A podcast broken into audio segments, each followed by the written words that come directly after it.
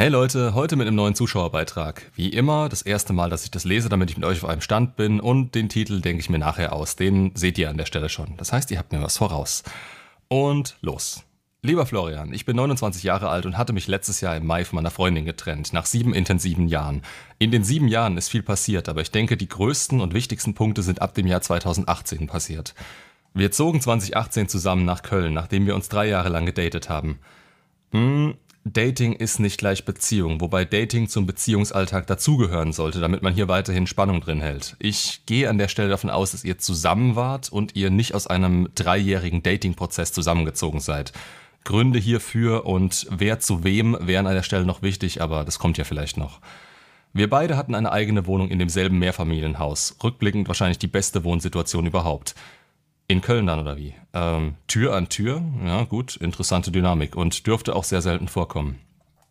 Ob das die beste Wohnsituation ist überhaupt, na, na, weiß nicht.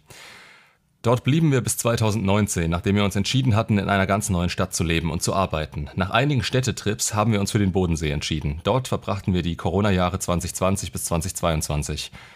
Ist auch interessant. Wenn das auf deinem Mist gewachsen ist, kann man da absolut nichts gegen sagen, da du ja deine Komfortzone verlassen hast, was auf jeden Fall zu persönlichem Wachstum führen kann.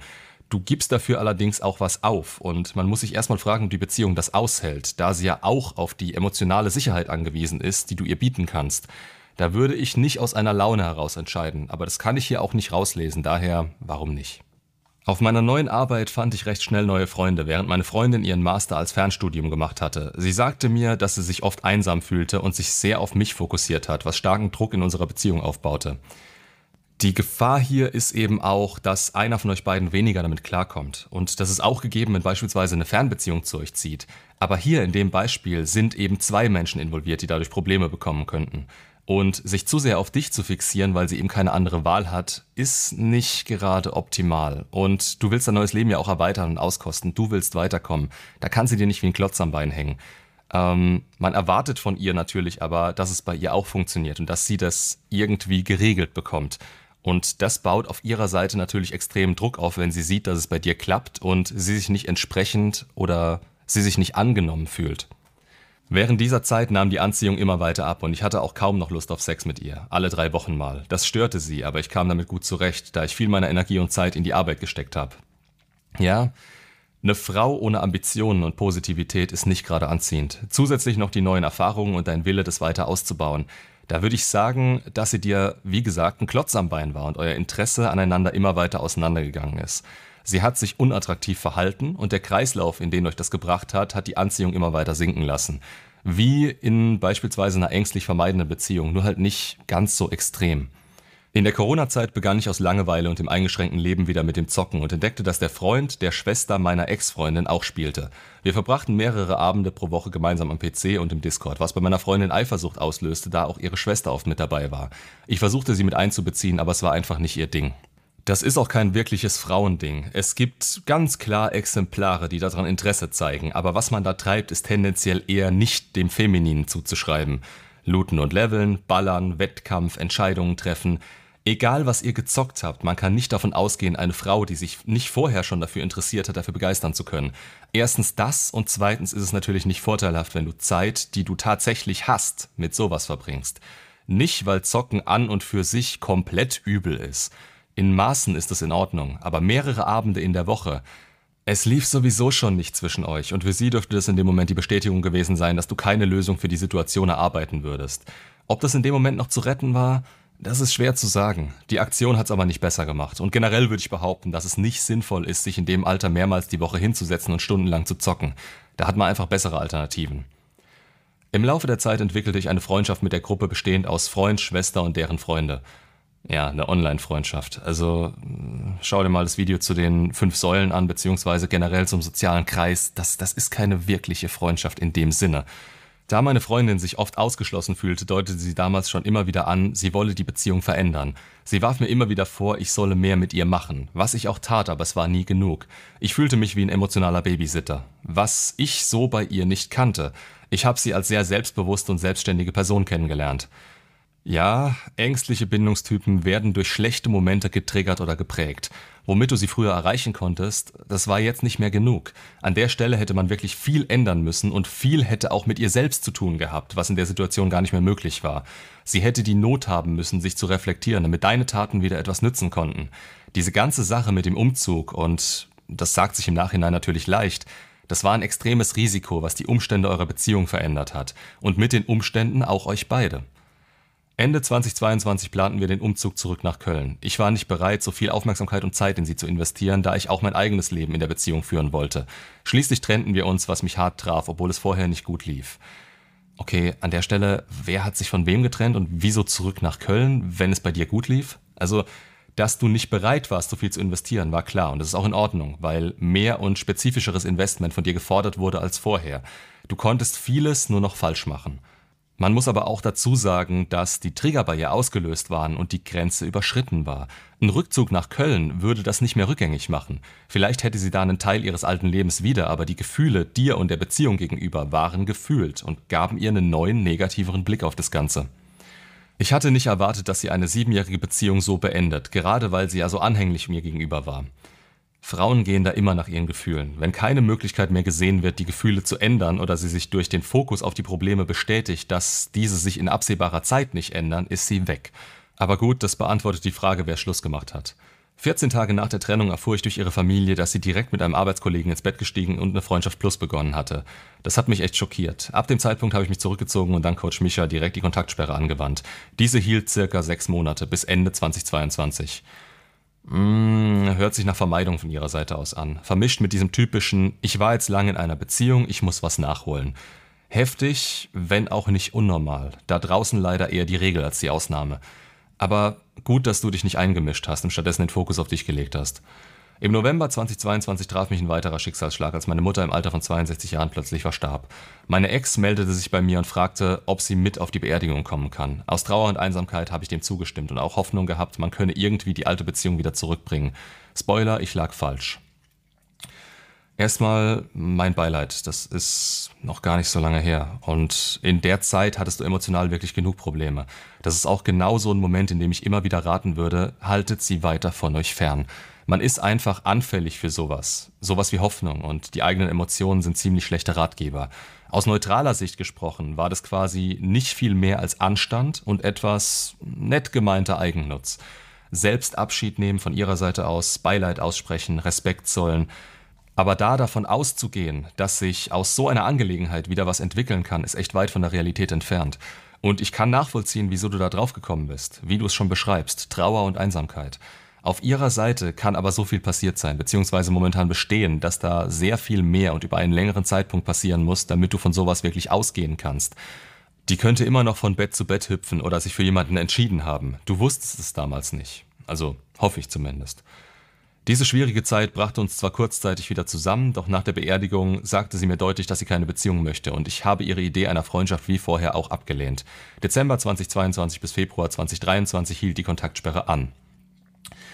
Wenn eine Ex euch sagt, dass sie keine Beziehung möchte, ist ihr Fokus darauf und sie ist in der Verteidigungshaltung.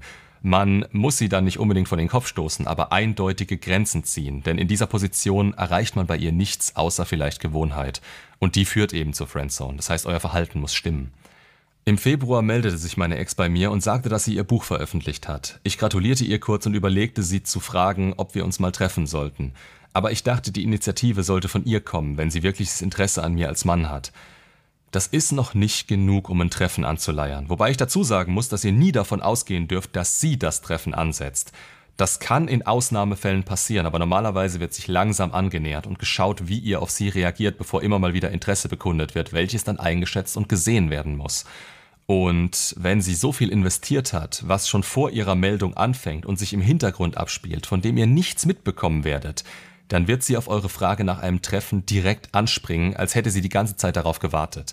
Aber noch nicht hier. Noch nicht direkt beim Indirect Direct Approach oder in diesem Fall einem möglichen Erhaschen nach Aufmerksamkeit. Lieber erstmal zu wenig machen als zu viel und in dem Kontext hast du komplett richtig gehandelt. Ich habe immer noch das Bild von dem selbstbewussten Mädchen in meinem Kopf, das ich mit vor sieben Jahren kennengelernt und geliebt habe. Irgendwo hoffe ich, dass diese Person zurückkehrt, aber mein rationaler Verstand sagt mir, dass ich eine neue, bessere Option suchen sollte. Ja, das ist aber auch die idealistische Liebe des Mannes, die du da ansprichst. Wir haben das Problem, dass wir zu einem bestimmten Teil immer die Frau vor uns sehen, die wir damals getroffen haben. Da kann sie machen, was sie will. Wir idealisieren immer ein wenig. Deshalb ist sie für uns auch noch was Besonderes, solange wir Bindung zu ihr spüren. Ähm, egal aus welchem Grund es jetzt sein mag. Jeder kann dir von außen sagen, dass sieben Jahre einen anderen Menschen aus ihr machen. Im besten Fall sogar, denn unsere Handlungen und Erfahrungen prägen uns über die Zeit. Selbstbewusste Handlungen sehe ich in deiner Erzählung ehrlich gesagt nicht viele bei ihr und da es sich über einige Jahre zieht, naja, tut an der Stelle auch wenig zur Sache. Du willst sie ja auch nicht nur zurück, weil sie selbstbewusst ist. Du willst sie mit der Möglichkeit auf Anziehung wie am Anfang zurück. Ich würde sagen, dass genug Zeit vergangen ist, dass sie theoretisch dazu in der Lage war, sich selbst zu reflektieren und an sich zu arbeiten. Das musst du aber erst noch feststellen, wenn die Chance von ihrer Seite aus kommen sollte und es nicht einfach als gegeben nehmen, nur weil sie wieder vor dir steht und dem gegenüber offen wäre. Bindung ist definitiv genug da, dass sie getriggert werden könnte. Sieben Jahre sind eine lange Zeit. Aber es lief am Ende sehr lange nicht mehr wirklich gut. Dass sie eine ganze Weile braucht, um das Negative nicht mehr als so schlecht anzusehen, sollte klar sein. Emotionale Offenheit ist die Voraussetzung für das Ganze und darauf hast du keinen Einfluss, weil du derjenige bist, der diese mit seiner Anwesenheit verhindern würde. Du handelst zurzeit absolut richtig, auch wenn diese Gefühle dir anderes raten. Mein Herz sehnt sich jedoch nach der guten alten Zeit. Ich weiß, das klingt kitschig. Seitdem treffe ich andere Frauen und hatte sogar eine kurze Rebound-Beziehung, Januar bis März 2023, aber ich konnte keine Gefühle für die Frau entwickeln. Nun bin ich seit zwei Monaten wieder Single und treffe gelegentlich neue Frauen, aber meine Ex lässt mich nicht los. Die guten alten Zeiten sind vorbei. Du kannst in der Vergangenheit leben oder deine Zukunft formen. Beides gleichzeitig geht nicht, weil du nur eine Gegenwart hast. Und super, hast also drei Monate deines Lebens verschwendet und sitzt in der gleichen Scheiße wie vorher. Was meinst du, warum ich in so vielen Videos und Shorts sage, dass es eine miese Idee ist, nach der Trennung zu daten, nur um nicht allein zu sein oder diese Gefühle überspringen zu wollen? Weil dein Unterbewusstsein die Bindung und aktuellen Gefühle zur Ex mit denen zur neuen vergleicht. Und die neue, ja, die hat maximal über so ein bisschen Anziehung eine Chance, aber generell kann sie da nicht mithalten. Und dann setzt du es in den Sand und verarbeitest deine eigene Unfähigkeit, wieder glücklich zu werden. Du bestätigst dir damit exakt die falsche Ausrichtung und wirfst dich damit noch tiefer in das Loch, aus dem du eigentlich rauskommen musst. Du wirst dich dem stellen müssen, früher oder später. Die Leute, die das nicht tun und erfolgreich vermeiden, haben diese Probleme dann einfach zwei bis zehn Jahre später. Die Verlustangst, die ich nach all diesen Erlebnissen empfinde, beeinflusst mich und vielleicht bin ich deshalb momentan nicht bereit, mich für eine neue Beziehung zu öffnen oder Gefühle zuzulassen.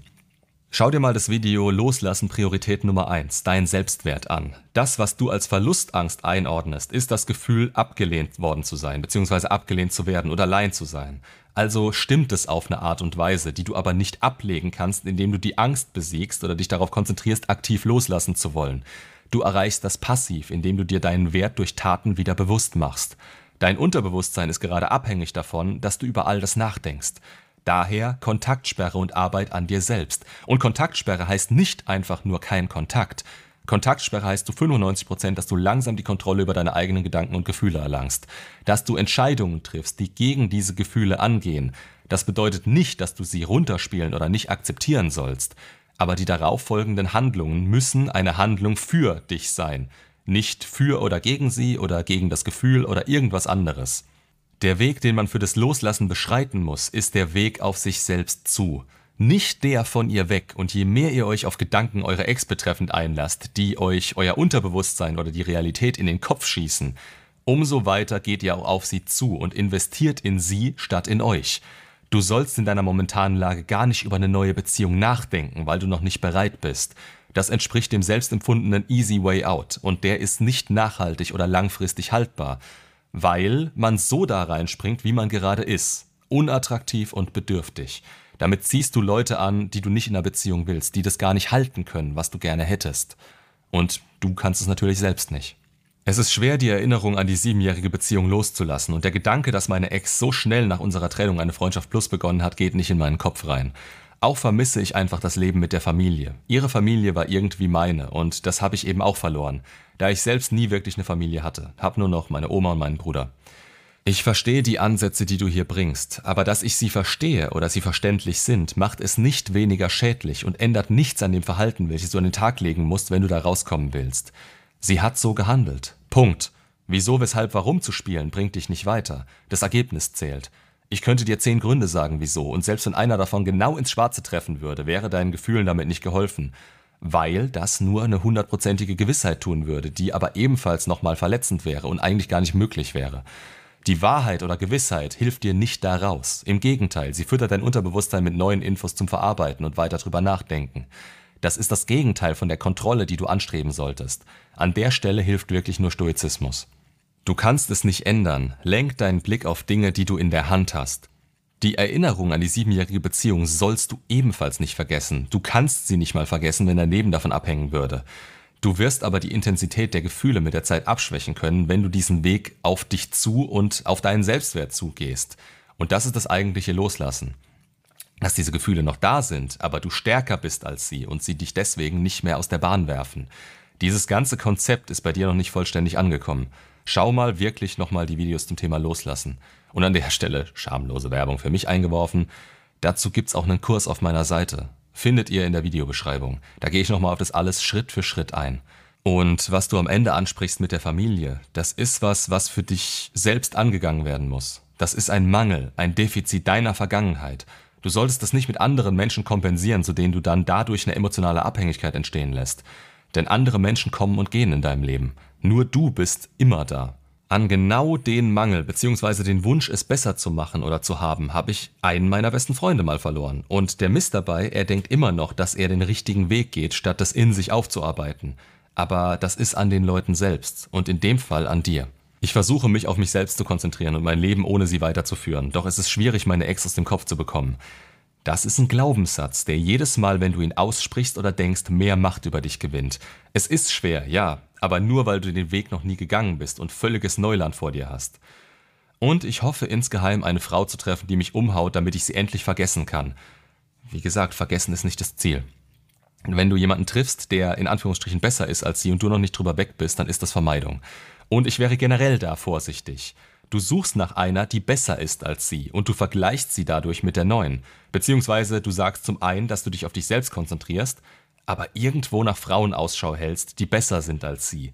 Damit ist sie irgendwo immer noch in der Rechnung mit einbegriffen und du nutzt deine Ressourcen noch nicht ausreichend für dich selbst. Schmink dir das mal ab. Nach einer Frau zu suchen sagt immer irgendwo aus, im Mangel zu sein. Konzentrier dich wirklich auf dich und deine fünf Säulen. Bisher ist das leider nicht passiert und die Verlustangst, die ich nach all diesen Erlebnissen verspüre, hält mich vielleicht zurück, mich vollständig auf jemand Neues einzulassen. Ja, und das ist auch gut so, denn es ist gerade so oder so der falsche Weg. Geh auf dich zu und bau dir ein gutes, attraktives Leben auf, dann ziehst du automatisch die richtigen Leute an. Ich bin für Ratschläge aller Art offen. Ich denke, du hast jetzt einiges, womit du arbeiten kannst. Zur Not sag Bescheid, kriegst einen Rabatt auf den Kurs. Ihr könnt ja in den Kommentaren noch ein bisschen was dazu schreiben. Vielleicht fällt dem einen oder anderen noch was ein, was ich hier vergessen hatte. Macht's gut und bis zum nächsten Video.